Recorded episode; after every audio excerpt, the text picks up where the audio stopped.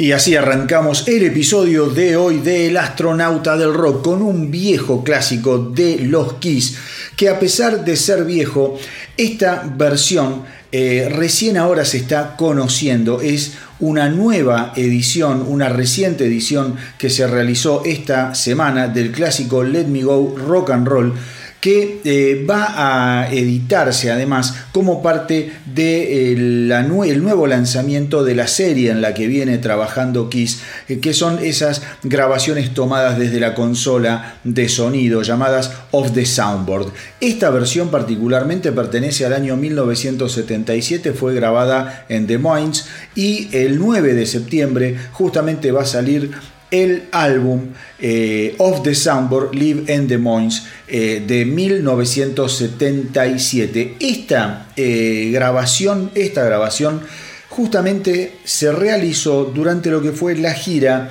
de Alive 2, de Alive 2, y se grabó en el Veterans Memorial Auditorium de Des Moines. Esto queda en Iowa y se grabó el 29 de noviembre de 1977. 77. A ver, todos estos lanzamientos que viene haciendo Kiss, eh, creo que ya empiezan a darnos una idea de lo que va a ser la carrera eh, de la banda una vez que finalicen con The End of the Road Tour, con esta gran despedida que están dando alrededor del mundo y que les cuento que ya han agregado eh, en estos últimos días 100 ciudades más alrededor del mundo para seguir despidiéndose de su público. Un poco yo creo que lo de Kiss va a pasar por esto, por recorrer su historia, por ir a los baúles. Deben tener infinidad de cosas grabadas, gracias a Dios, eh, que a todos los fanáticos de la banda realmente nos va a volver absolutamente locos seguir escuchando material que deben tener ahí oculto en los viejos arcones de la banda. Eh, esta edición de Of the Soundboard Live en Des Moines de 1977 va a salir, eh, obviamente va a estar disponible en todo lo que son las redes de streaming para poder escuchar y descargar, pero también va a editarse en un LP doble de 17 canciones en CD y en dos LP de edición limitada de 180 gramos color púrpura. Eh, bueno, justamente son en vinilo y que se van a, ¿cómo se llama? a poder adquirir solamente a través de la tienda online de eh, como es de Kiss. Así que ya saben que eso ya está, ya está disponible en la página de Kiss para hacer la reserva para todo aquel fanático que quiera contar con esta edición súper, súper especial y cuidada, como todo lo que hacen los Kiss, de Off the Soundboard Live in the Moins 1977. Piensen que, como les decía, esto se grabó en la gira histórica eh, de lo que fue Kiss Alive 2 y eh, entre las 17 canciones que ustedes van a poder encontrar en este Off the Soundboard, además de Let Me Go Rock and Roll que la acabamos de escuchar, eh, vamos a poder, obviamente, eh, a, como es a, escuchar Rock and Roll All Night, Shout It Out Live, como Shout It Out Loud, no Out Live, sé yo, Love Gun, Beth, digo, todas esas canciones que marcaron una época, esa gran época que fue la década del 70 de los invencibles, invencibles Kiss. Una gran, gran noticia eh, y que ya les digo, creo que nos viene a anticipar lo que va a ser, en lo que va a convertirse la vida de Kiss o la vida después de la muerte de Kiss, eh, una vez que esta gira eh, The End of the Road termine. Va, seguramente van a haber documentales de todo tipo, ediciones de todo tipo, van a haber seguramente merchandising dentro de la cantidad de productos eh, que ya existen y seguramente otras nuevas ocurrencias que tengan, ediciones súper especiales como ese, ese box gigantesco que te lo entregaba Gene Simmons y que costaba no sé si 50 mil dólares, era una cosa de locos y que para colmo vendieron bastantes. Así que una, eh, como les digo, gran, gran noticia para todos aquellos fanáticos que nos volvemos absolutamente intensos y nos pone realmente feliz cada una de las cosas que se conoce de la banda. En otro orden de, cosas, les cuento que esta semana... Ah, una cosa antes de seguir.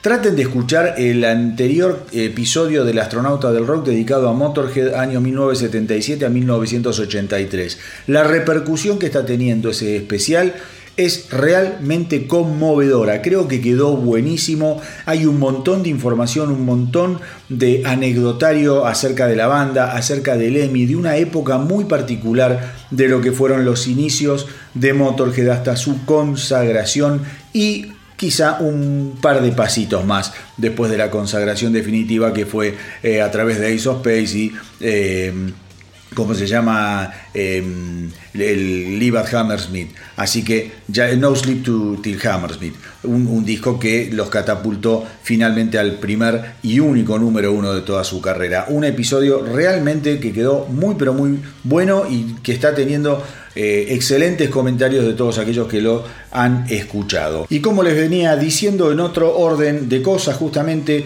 en una semana hiper cargada de estrenos, de novedades, de noticias, les cuento que finalmente se conoció un nuevo adelanto de lo que va a ser Totem, el nuevo álbum de Soulfly, de eh, más exactamente el eh, duodécimo álbum de Soulfly, que como les dije recién se va a llamar Totem y que va a ser lanzado, editado, estrenado el 5 de agosto a través de Nuclear Blast Record. La canción, la canción que estrenaron esta semana se llama Filth Upon Filth y Max Cavalera estuvo comentando que a raíz, a raíz de los estragos que está produciendo y que, viene produciendo el cáncer dentro de lo que es la gran familia del rock and roll, él eh, tenía la necesidad de componer una canción justamente eh, contra el cáncer, porque según él, hemos perdido muchísimos, muchísimos eh, rockeros eh, por esta maldita enfermedad. Y hay otros rockeros también que están en recuperación o que están atravesando justamente tratamientos para poder superarla. ¿Qué sé yo? Se me ocurre, por ejemplo, dentro de las últimas víctimas que conocimos, Frankie eh, Banali de, los Quiet Riot, que estuvo teniendo una lucha pero increíble en contra del cáncer hasta que pobrecito, pobrecito, eh, bueno, murió hace un par de años. Y así tenés un montón, un montón de gente, gente que se ha recuperado también como puede ser el baterista de, de, los Exodus, que también tuvo una batalla tremenda, le vaciaron, le sacaron el estómago. Digo, hay infinidad, infinidad de rockeros que la vienen pasando muy pero muy mal. Bueno, eh, pensemos también en Dave Mustaine, que zafó de un cáncer eh, en todo lo que es eh, la garganta, Chris Holmes, el, como es el que fue baterista de Wasp, que también está atravesando una pelea durísima contra el cáncer y así tantos otros. Entonces Max Cavalera dijo, que se propuso hacer una canción en contra del cáncer, un poco para tirar energía en contra de esta, de esta, de esta enfermedad de mierda, y así fue que salió Filth Upon Filth, que como les decía va a formar parte de Totem, el sucesor de aquel genial disco de Soulfly del, 2010, del 2018, sí, bien digo, llamado Ritual. Así que mis queridos rockeros, nunca, nunca mejor bienvenida que una canción en contra del cáncer. Muy original, me parece que es tirar energía justamente para tratar de alejar un poco a esta enfermedad asquerosa que nos, digamos, nos acecha todo, porque uno nunca sabe qué le tiene de parada la salud. Así que gracias a Max Cavalera vamos a escuchar ahora Filth Upon Filth para decirle al cáncer, andate a la mierda.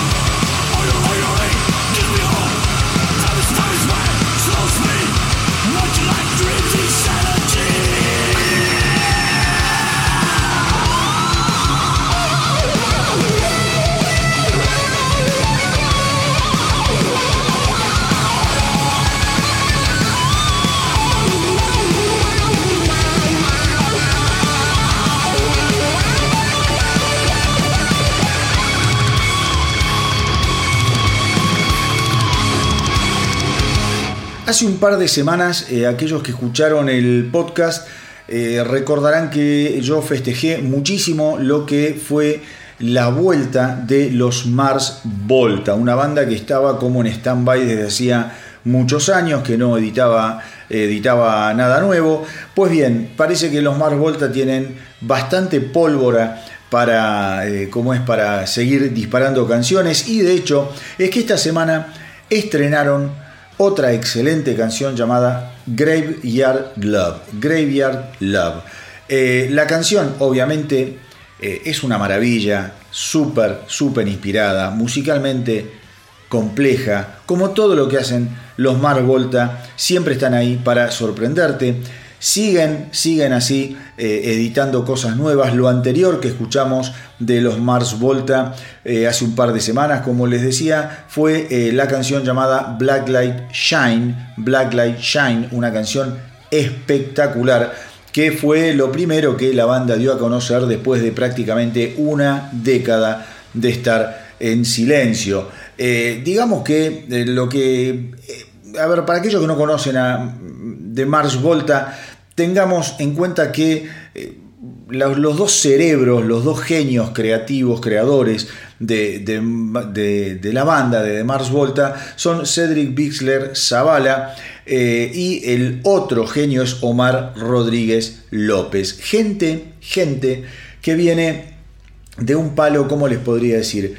Eh, muy innovador en lo que fue el punk rock con una banda maravillosa llamada At the Drive In. At the Drive In. Además, además, ¿por qué es interesante escuchar Mars Volta? Como les dije, es una banda súper compleja, súper inspirada, creativos hasta la médula, pero además eh, son eh, una banda que fusiona, fusiona muy bien los sonidos latinos fusionan muy bien los sonidos latinos. Eso les da un sabor, un color único a The Mars Volta y que por eso cada cosa que editan, digamos que el público y la crítica los espera eh, con, una ansiedad eh, realmente, realmente impresionante. Yo les voy a contar algo, por ejemplo. Eh, hace un año, escuchen esto, hace un año aproximadamente, ellos sacaron un box set de 18 LPs, 18 discos llamados La realidad de los sueños, que compilaba todo, todo el catálogo anterior de la banda. Eso fue una tirada, imagínense que hacer una tirada en este momento en donde ya nadie compra música, una caja, editar una caja de 18 LPs es una, e, e, es una demencia, o sea, comercialmente tenés que tener unas pelotas eh, gigantescas y mentalmente una locura eh, galopante. Pues bien, lo hicieron. Editaron 5.000 copias y en menos de 24 horas los Mars Volta las vendieron.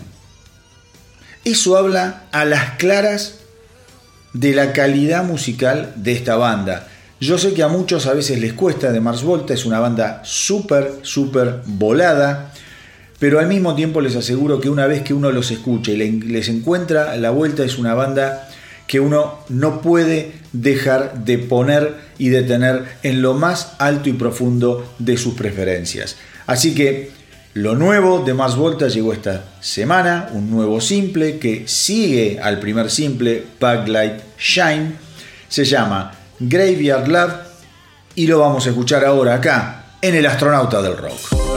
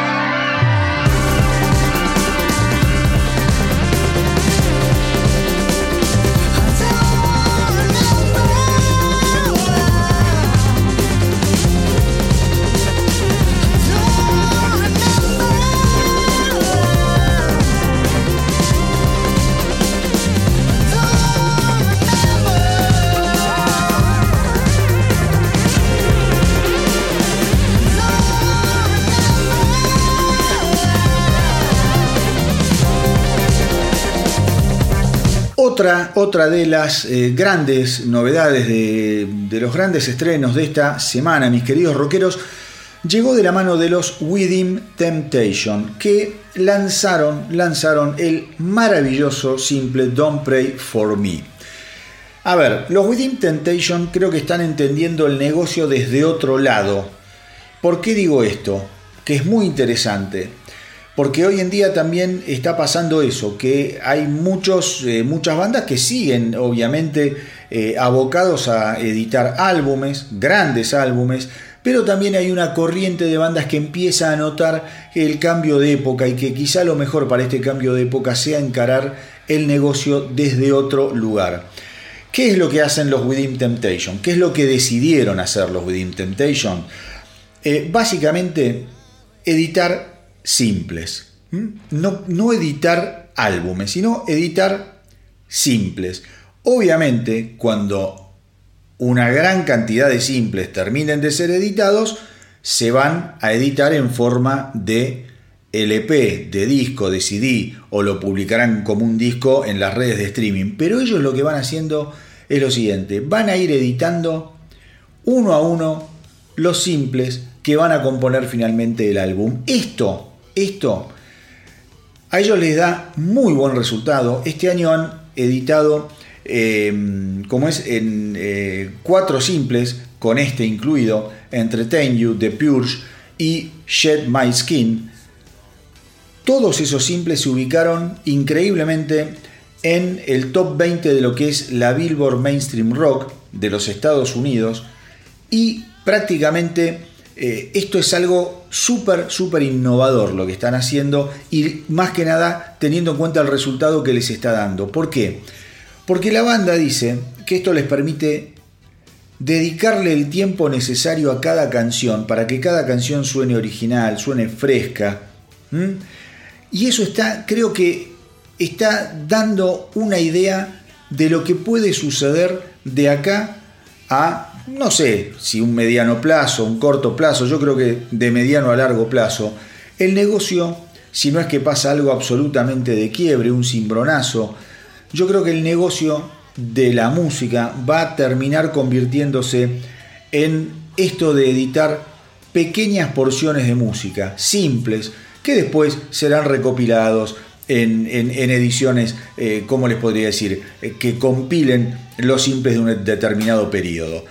Me parece que los Within Temptation han dado en la tecla con esta metodología. Creo que el resultado que les está dando también les empieza a abrir los ojos a otras bandas. No son los únicos que están haciendo esto. Y me parece a mí, como les digo yo, que el futuro del negocio de la música, a no ser que suceda algo absolutamente inesperado, va a tender sencillamente a la edición de canciones en forma separada y no de álbumes absolutamente completos que quizá nos demanden un montón de tiempo de escucha y de atención. Más allá de eso, Don't Pray for Me es el nuevo simple de los Within Temptation. Quédense ahí porque está realmente buenísimo.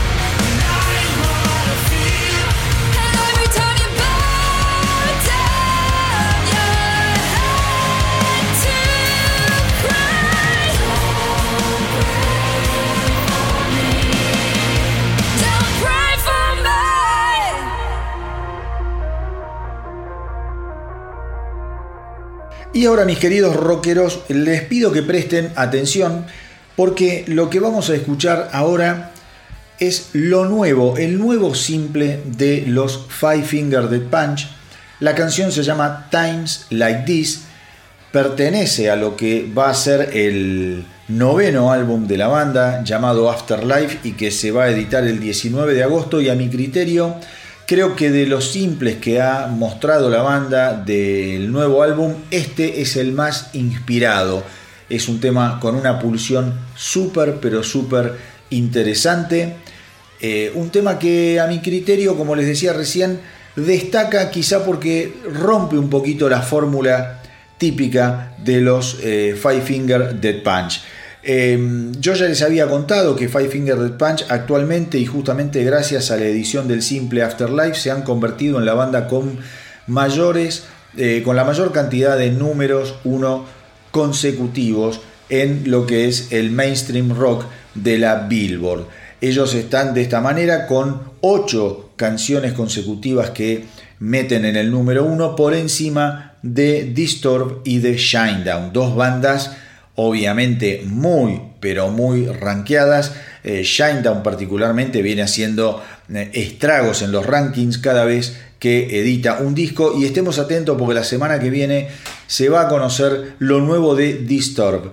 Lo nuevo de Disturb me animo a decir hay mucha expectativa con lo nuevo de Disturb. Yo creo que eh, puede llegar a equiparar entonces eh, nuevamente a Five Finger Dead Punch con Disturb y los dos podrían convertirse eh, en las bandas con mayores número uno, dejando a Shinedown un puesto más abajo. Esto siempre y cuando la nueva canción que vamos a escuchar ahora de los Five Finger Dead Punch, Time Like This, no clave otro número uno, porque entonces ahí nuevamente Five Finger Dead Punch estaría con nueve número uno y si Disturb pega el número uno con la canción que van a estrenar la semana que viene, quedaría con ocho. Digo, a mí estas cosas me encantan, me encantan. En la década del 80 esto pasaba mucho.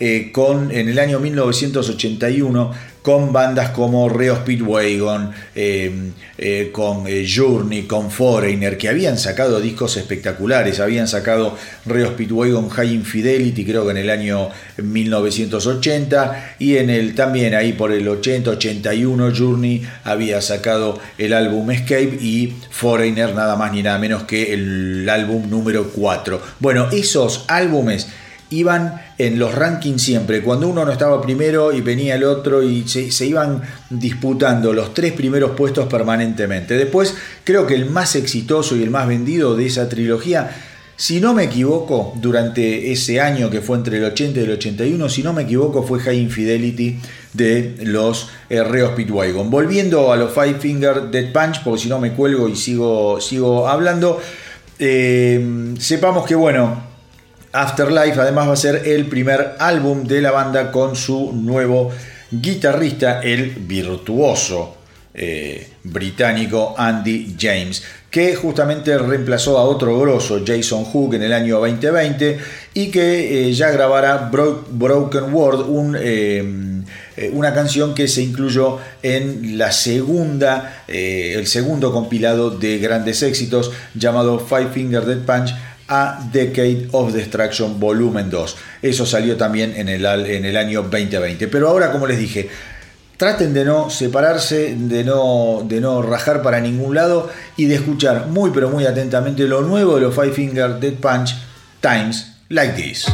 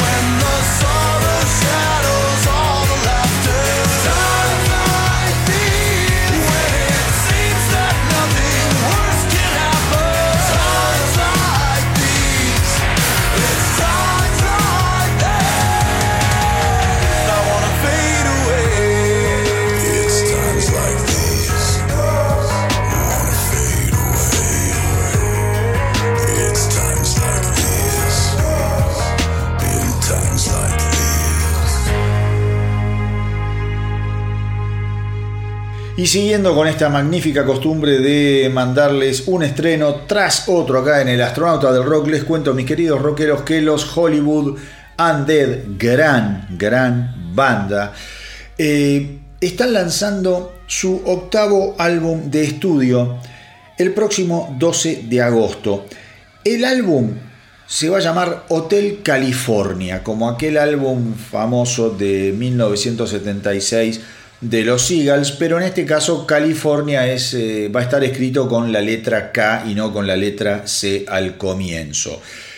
Eh, a ver, según lo que dice la banda, eh, un poco la temática de este Hotel California, de este álbum de los Hollywood Undead, está eh, inspirada en lo que es tratar de representar la juxtaposición de eh, lo que son los ricos y los desposeídos, eh, más que nada teniendo en cuenta la actual crisis de lo que son las personas sin hogar, los homeless y el costo de vida que está afectando muy pero muy profundamente al estado de California, de donde eh, son los Hollywood Undead. Una banda que a mí me enloquece. Realmente es una banda muy, pero muy piola.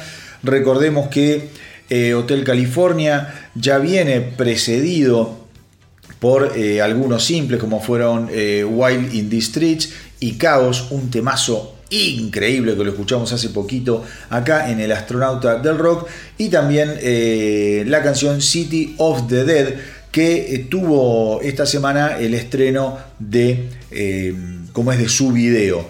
Es más, fue tanto, tanto el éxito que han tenido estos simples eh, de, como es de Hotel California que la banda decidió estrenar una canción más al menos antes del estreno del lanzamiento del álbum. Esa canción se llama Trap God, salió justamente este viernes 8 de julio y es una cosa realmente espectacular. ¿Qué va a pasar ahora? La vamos a escuchar y ustedes seguramente van a quedar tan pero tan al palo que como quedé yo cuando la escuché por primera vez.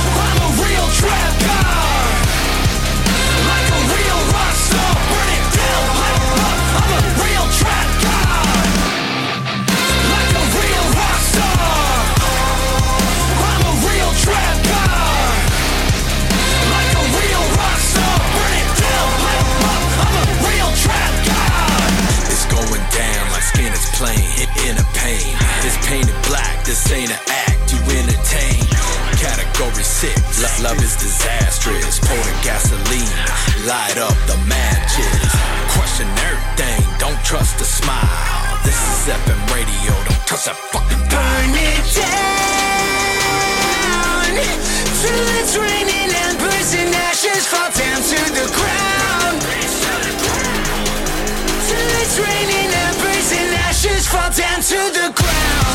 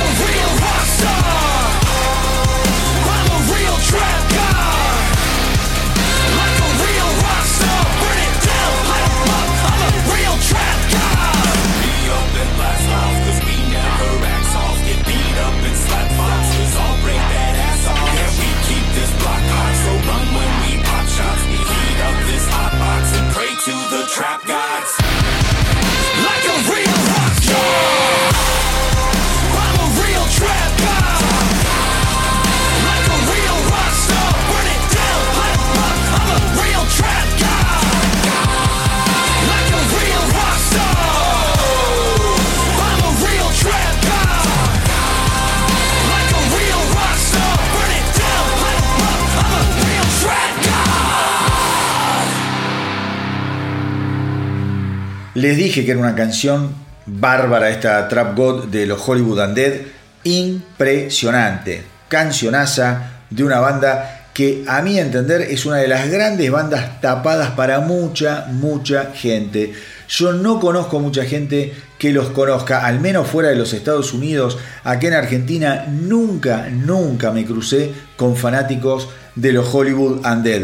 Gran error, si ustedes no los conocen, traten de escuchar. Tienen ya, eh, les digo, siete álbumes y el que viene, Hotel California, va a ser, como les dije recién, el noveno álbum. Y viene con unos adelantos como el que escuchamos recién, eh, Trap God, realmente increíbles. Otros, otros que están eh, de estreno, que estuvieron de estreno esta semana, son los Amon Amarth, esos vikingos suecos que adoro que me vuelven absolutamente locos y que están por editar su álbum número 12, The Great Hidden Army, el próximo 5 de agosto vía Metal Blade Records. El video, el video eh, oficial de la canción eh, ya lo pueden, eh, como es, disfrutar en YouTube. Traten de verlo porque es una cosa realmente espectacular. Amon Amarth al mismo tiempo comenta que The Great Hidden Army eh, está en el mar de camino a la incursión, a la invasión. Pero antes eh, de que desembarque en costas lejanas el 5 de agosto, tenemos un nuevo sencillo, un nuevo simple y video para que disfrutes. De esta manera, los Amon Amarth siempre divertidos, entienden todos, son tipos que ya están de vuelta, con muchos años de carrera. De esta manera, los tipos estaban justamente presentando The Great Hidden Army, que según el cantante eh, Johan Hegg es uno de los álbumes más pesados que han compuesto, que han hecho. Hay algunas canciones, dice el cantante, oscuras y pesadas que son realmente poderosas. Eh, y in your face, como suelen decir ellos, ¿no? Algo así como eh, bien directas, una patada en las pelotas. Pero obviamente tenemos algunas melodías características de Amon Amarth. Yo lo que les había comentado, yo lo que les había comentado con uno de los simples eh, anteriores, que como es que anteceden también a la edición de The Great Hidden Army, yo les había dicho, no me acuerdo cómo se llamaba la canción, pero que los Amon Amarth me sonaban en ese, en ese simple como un poco más directos, que tenían que ver justamente con esto de In Your Face, de darte una patada en las bolas, y que por momentos yo sentía que las guitarras estaban eh, inspiradas en aquellas canciones bien, pero bien rockeras y, bien riferas de los ACDC. Se los dije hace creo que un par de meses cuando escuchamos el simple anterior de los Amon Amarth. Tengo una enorme expectativa por poder escuchar el álbum que va a estar saliendo en, eh, eh, como es el 5 de agosto y que se va a llamar The Great Hidden Army.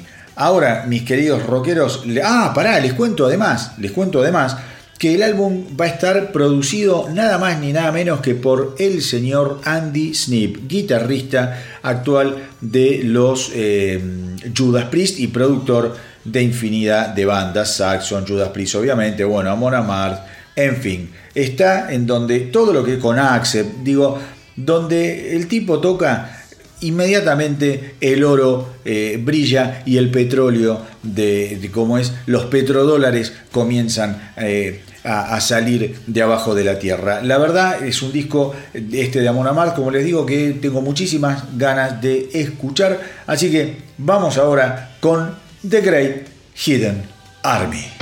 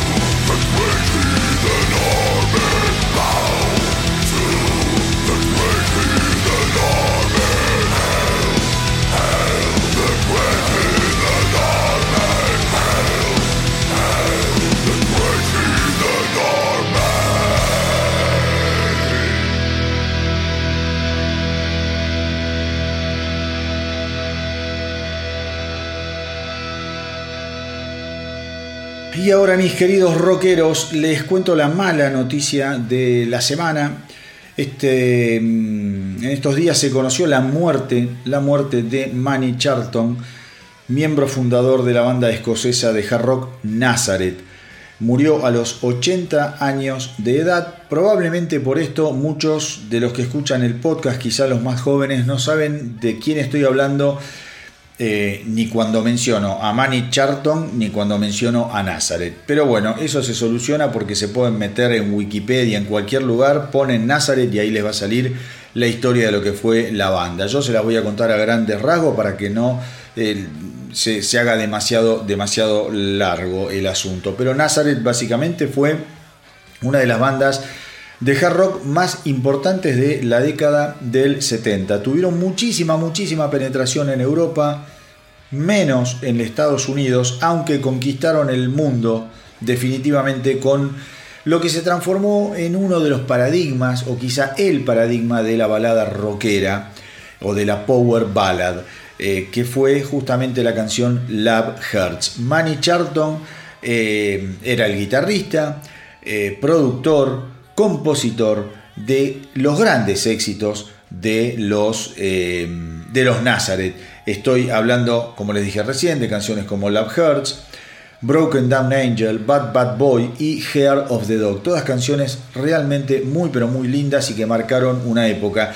Después de, del año 90 aproximadamente, Manny Charlton encararía una carrera solista y ¿cómo les podría decir? Ahí un poco se, se, pierde el hilo de su historia porque cuando vos te alejas ya de una, de una banda tan importante como Nazareth y encaras una carrera solo, no siempre tu nombre llega a ser tan importante como la banda. Más allá de que Nazareth en la década del 90, cuando él deja, eh, deja la banda, ya venía de capa caída desde hacía muchísimos, muchísimos años. No obstante, hoy en día Nazareth sigue, sigue trabajando. Hace poco acá en el Astronauta del Rock eh, incluí el último simple que salió hace un mes y medio aproximadamente, muy pero muy buena canción. Seguramente, yo no me puse a investigar, pero seguramente con varios, varios eh, músicos más jóvenes y que no pertenecen a esta formación de los años 70. Probablemente haya uno, quizá dos de esta época eh, embrionaria de Nazareth, pero no mucho más. Cosa que no importa porque si la cosa sigue funcionando y las canciones siguen estando buenas, yo creo que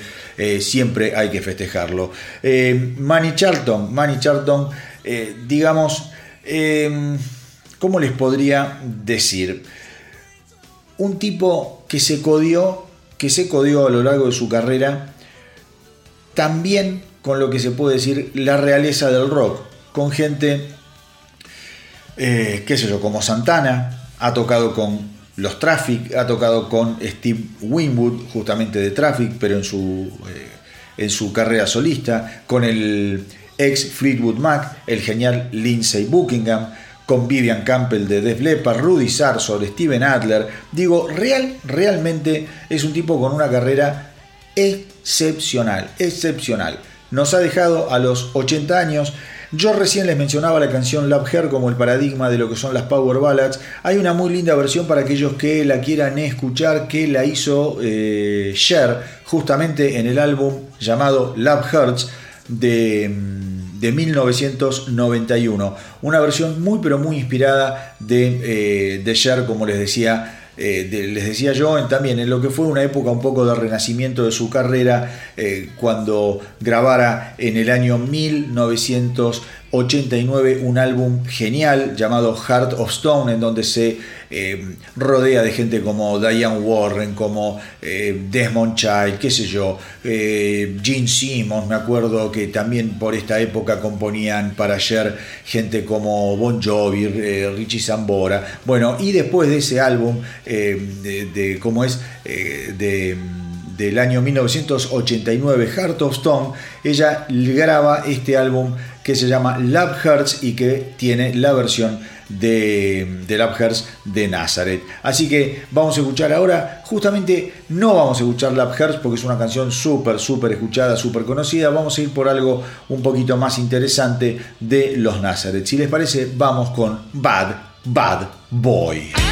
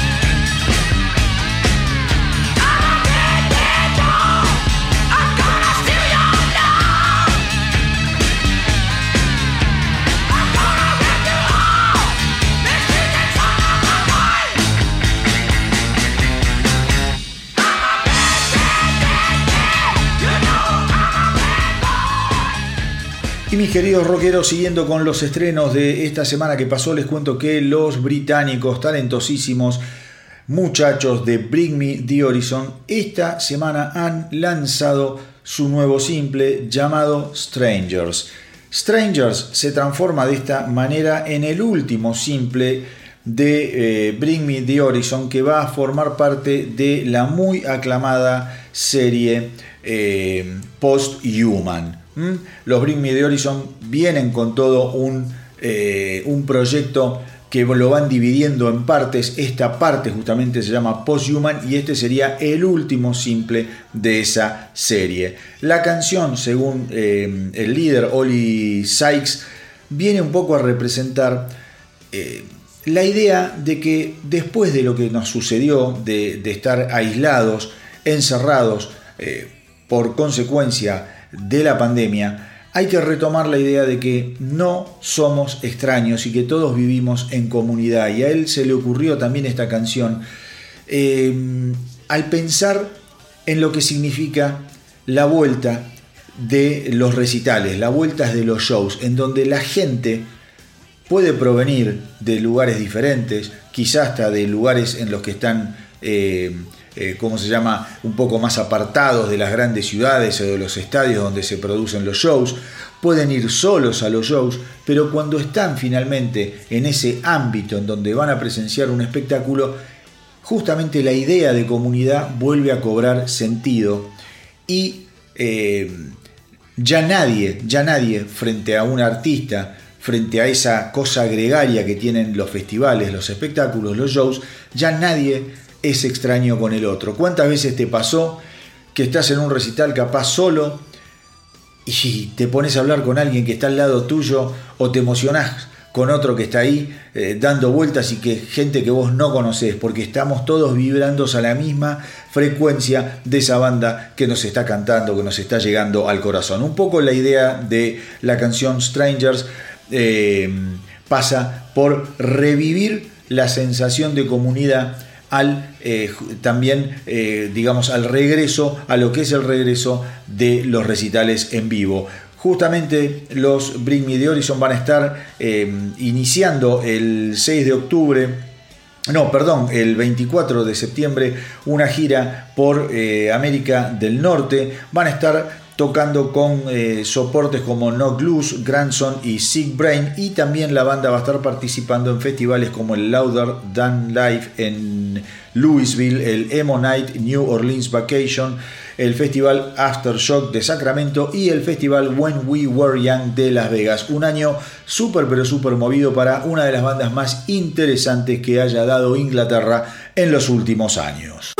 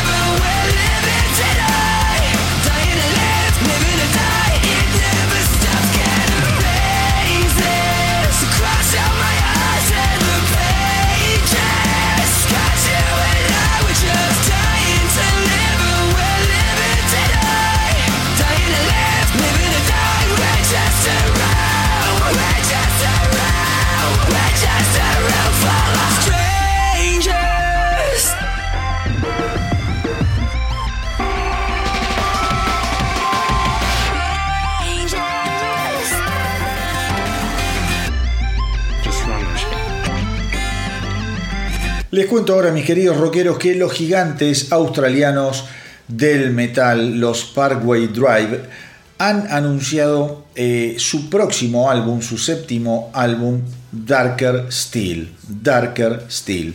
Este va a ser el primer álbum que la banda va a editar desde eh, Reverence, que fue editado allá por el 2018 y Darker Steel va a mm, ver la luz del día el 9 de septiembre a través del sello Epitaph.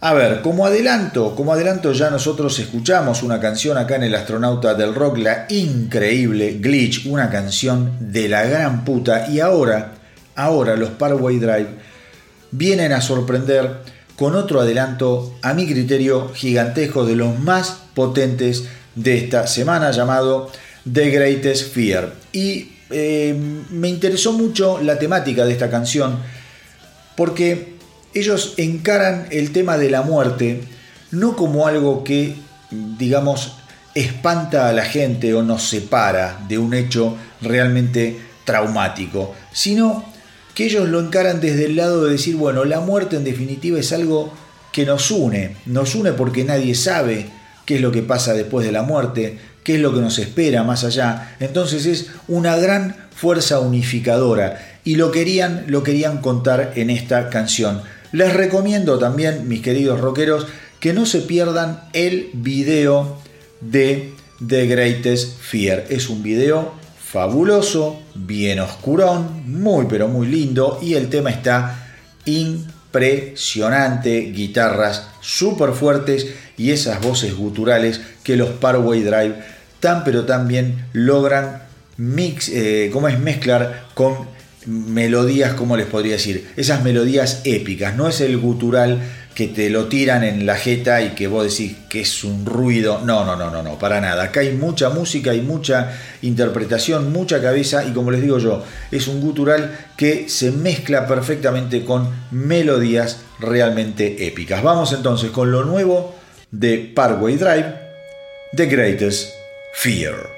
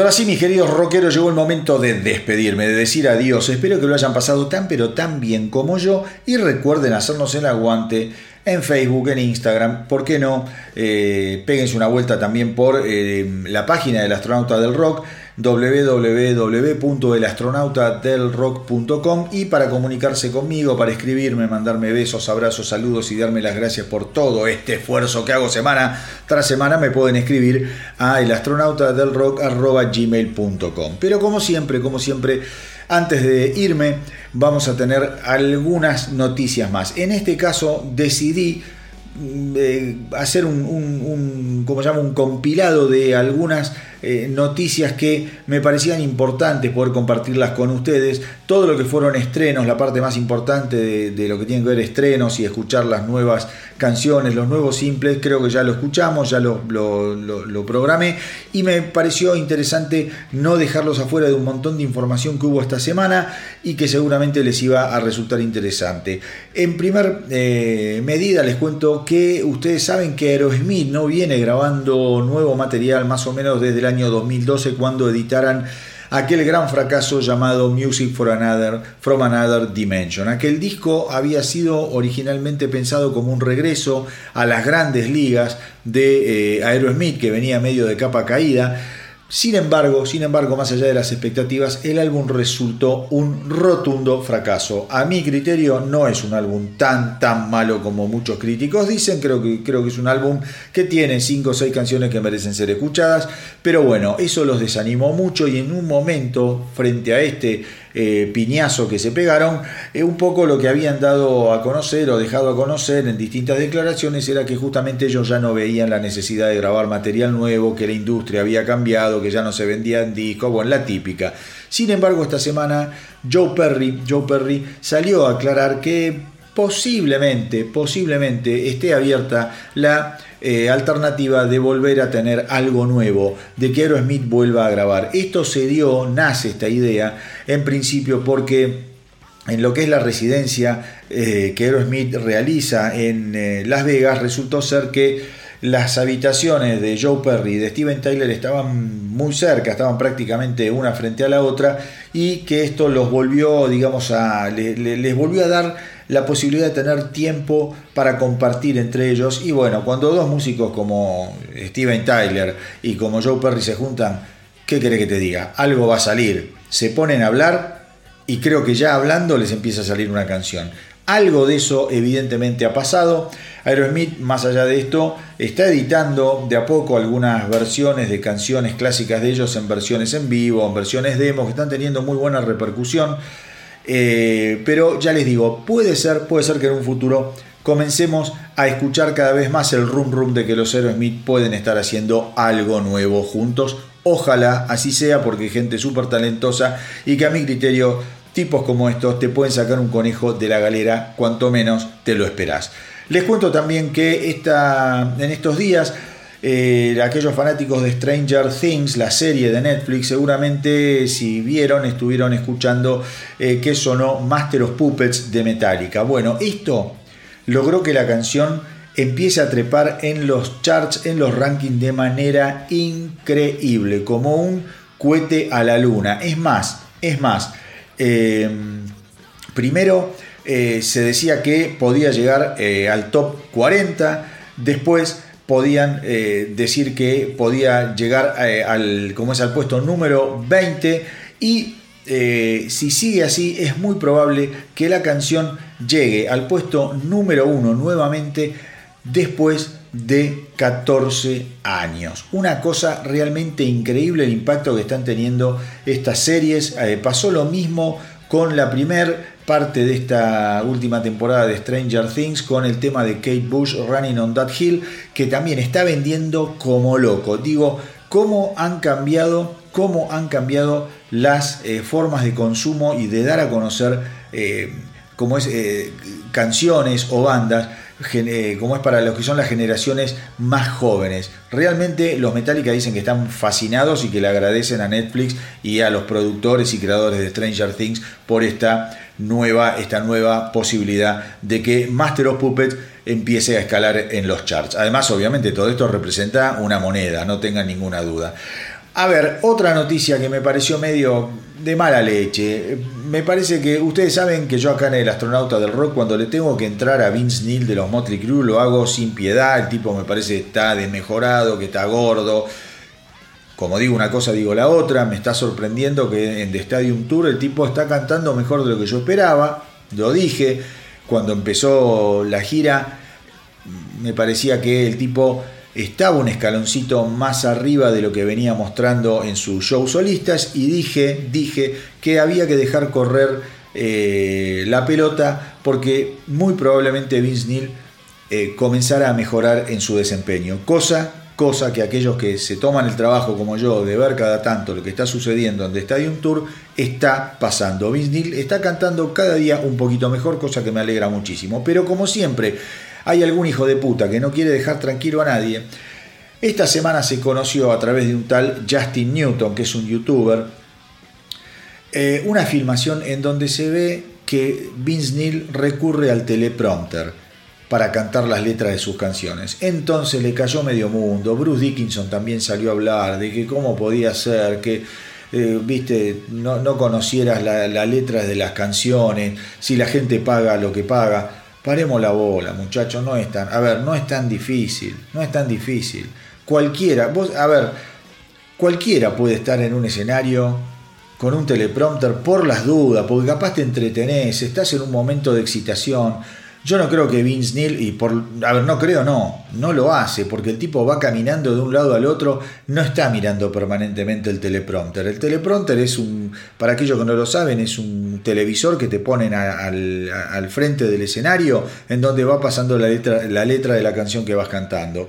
La tienen como una ayuda a memoria, porque si te boludeas, te distraes, a ver qué decía acá. Eh, bueno, de débil, listo. Vos decís, ¿cómo te puedes olvidar? Y bueno, te puedes olvidar. Hace poco se olvidó eh, como, es eh, el, el, el, pibe este, el, de Kiss, el baterista Eric, Eric eh, Singer, se olvidó una parte de la batería, saltó que Paul Stanley no estaba cantando y que tenía una pista. Bueno, son cosas que pasan, es gente grande, puede pasar, vayan, diviértanse y no estén mirando tanto la paja en el ojo ajeno. Y Bruce Dickinson, todo bien, hermano, pero metete en lo tuyo. No puede ser tan hortiva de salir a pegarle de esa manera a un colega.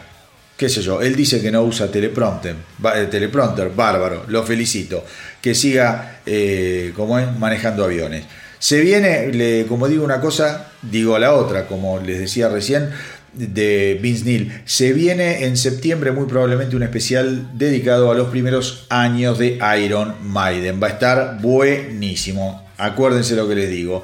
Les cuento también, ahora viene toda una seguidilla de noticias que tiene que ver con la salud de nuestros hijos, con la salud de, de los músicos, de los rockeros. Les cuento, Carlos Santana el 5 de julio se desmayó en el escenario. Eh, el tipo es muy impresionante, estaba tocando y en eso se desvanece, Bloom se cae en el escenario. Eh, aparentemente se trató de una deshidratación, el tipo dijo que no había morfado bien, no había comido, no había tomado líquido, demasiado líquido, y el artista de 74 años, ya Santana, se ve que no aguantó y se desplomó. Aparentemente, hasta ahí llegó la cosa y está todo bien. Otro que se está recuperando eh, en su casa, ya en los Estados Unidos, que tuvo que suspender la gira por Europa, fue David Coverdale de los Whitesnake. Tuvo una infección en todo lo que fue eh, aparentemente su, eh, la faringe, el, sinus nasal, que no le permitía cantar. y bueno, entonces dijo, en vez de estar convaleciente en Europa, en, un hotel, me vuelvo a mi casa y a la mierda. Y me recupero tranquilo. Dice que el tipo todavía no está 100%, pero que todo indica que en las próximas semanas ya va a estar ok de salud. Veremos, veremos, veremos si la gira continúa. Porque había un problema también de salud que había hecho suspender eh, eh, un par de shows de Whitesnake con el baterista Tommy Aldrich, otro tipo que ya tiene más de 70 pirulos y que nadie supo demasiado qué fue lo que le pasó. Al principio decían que era algo bastante grave, después de las filas de, de cómo es de la organización, del management de Whitesnake, dijeron que no era tan así eh, estemos atentos. Estemos atentos, como yo siempre digo, ya estamos en una época en donde nuestros queridos rockeros es- son gente demasiado añosa y que les puede pasar cualquier cosa en momentos eh, inesperados. Y ahora sí, y ahora sí, la última noticia que les quiero dar eh, y que la doy con muchísima, muchísima alegría. Ustedes ya saben si siguen el astronauta del rock, yo soy muy fanático de Journey. Journey, banda, banda, a ver, emblemática, banda americana, banda que se, de las más vendidas de la historia del rock. eh, que tuvo su época de oro, quizá en lo que puede ser finales de los 70 y la primera mitad de los 80, más que nada a raíz de los álbumes que grabaran con el genial Steve Perry, ese cantante único. Como sea, eh, la banda nunca, nunca paró. Desde hace eh, unos, unos años atrás cuentan con el cantante Arnel Pineda, que llega a Journey a través de unos videos de YouTube en donde lo ve Neil John, el guitarrista de Journey, eh, lo ve a Arnel Pineda, que tenía una banda de covers de Journey, y dice, este tipo viene bárbaro porque tiene la misma voz de Steve Perry. Y a raíz de eso graban un par eh, de álbumes con Arnel Pineda que no son de, digamos, ¿cómo les podría decir?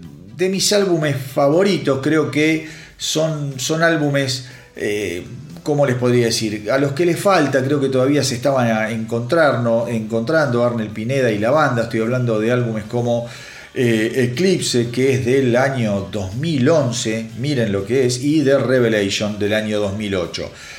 Más allá de eso, más allá de eso, cada uno de esos álbumes, como todos los álbumes de Journey, son un placer escuchar porque los tipos son músicos de recontra primera y siempre te vas a encontrar con canciones de gran calidad. Más allá de eso, yo tenía muchas, muchas ganas de escuchar este nuevo álbum de Journey llamado Freedom y que salió este 8 de julio pasado, hace un par de días. Y la verdad es que también tenía un poco de miedo, porque es un álbum que dura más de una hora, largo, una hora y cuarto, y que tiene 15 canciones. Como todos ustedes saben, yo soy bastante combativo con estas extensiones gigantescas de canciones, con discos que tengan tantas canciones y que sean tan largos en minutos. Creo que es un, eh, un, un vicio de una época que ya pasó. Pero, pero eso no quiere decir que un disco sea necesariamente malo o bueno por tener 15 canciones o por durar tantos minutos. La extensión y la calidad son cosas que no tienen nada que ver y que no necesariamente van de la mano. Pues bien, en este caso, en este caso, estoy gratamente sorprendido con Freedom, el nuevo álbum de Journey. Recomiendo que lo escuchen, al menos traten de escuchar si no se quieren fumar las 15 canciones, divídanlo, escuchan 5 al otro día escuchan las otras 5 y al otro día escuchan las otras 5. Yo les aseguro que es un placer. Yo creo que Freedom, Freedom es el álbum finalmente de la madurez eh, de Arnel Pineda.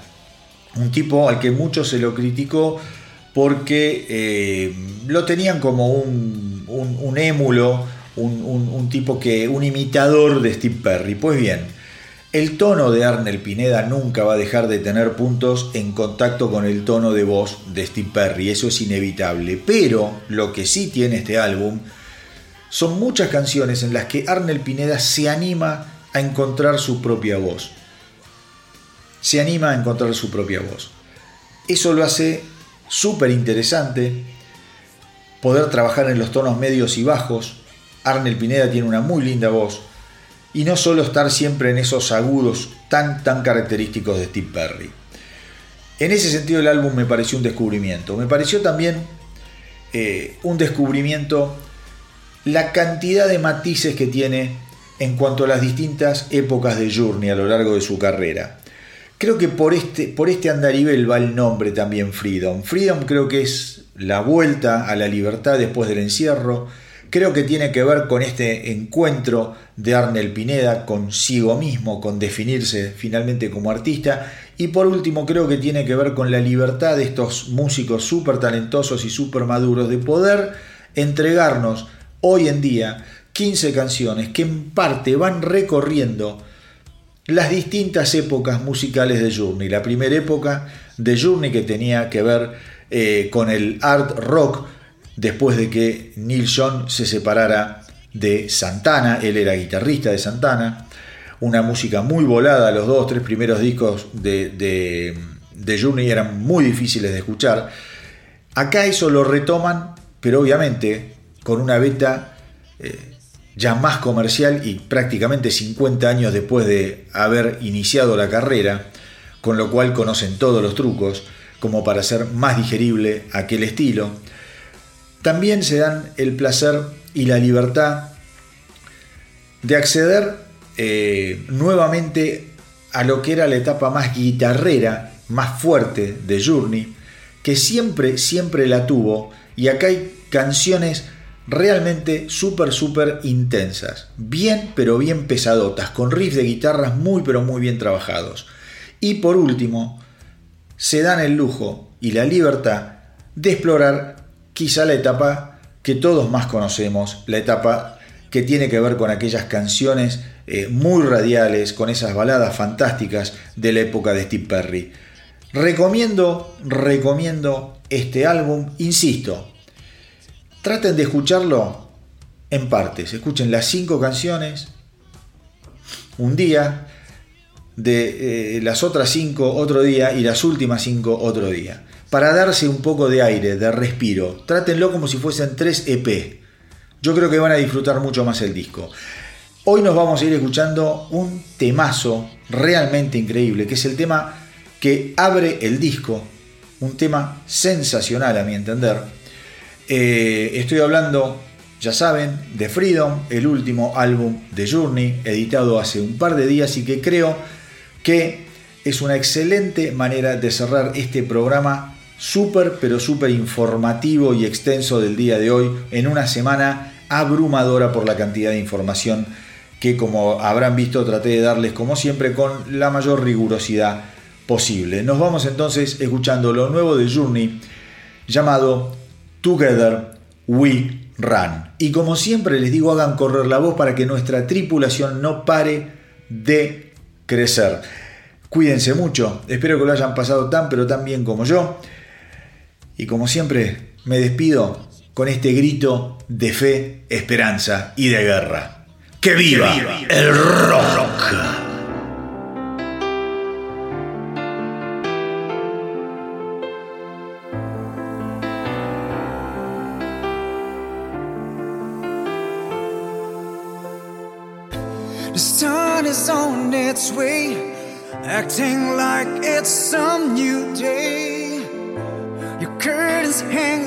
Same, but the sheets pulled down. I know that they did you wrong, made it clear you don't belong. But the world's much bigger now than one small town. Sit back, three shirts that all guitar, your moonstruck poetry, and use that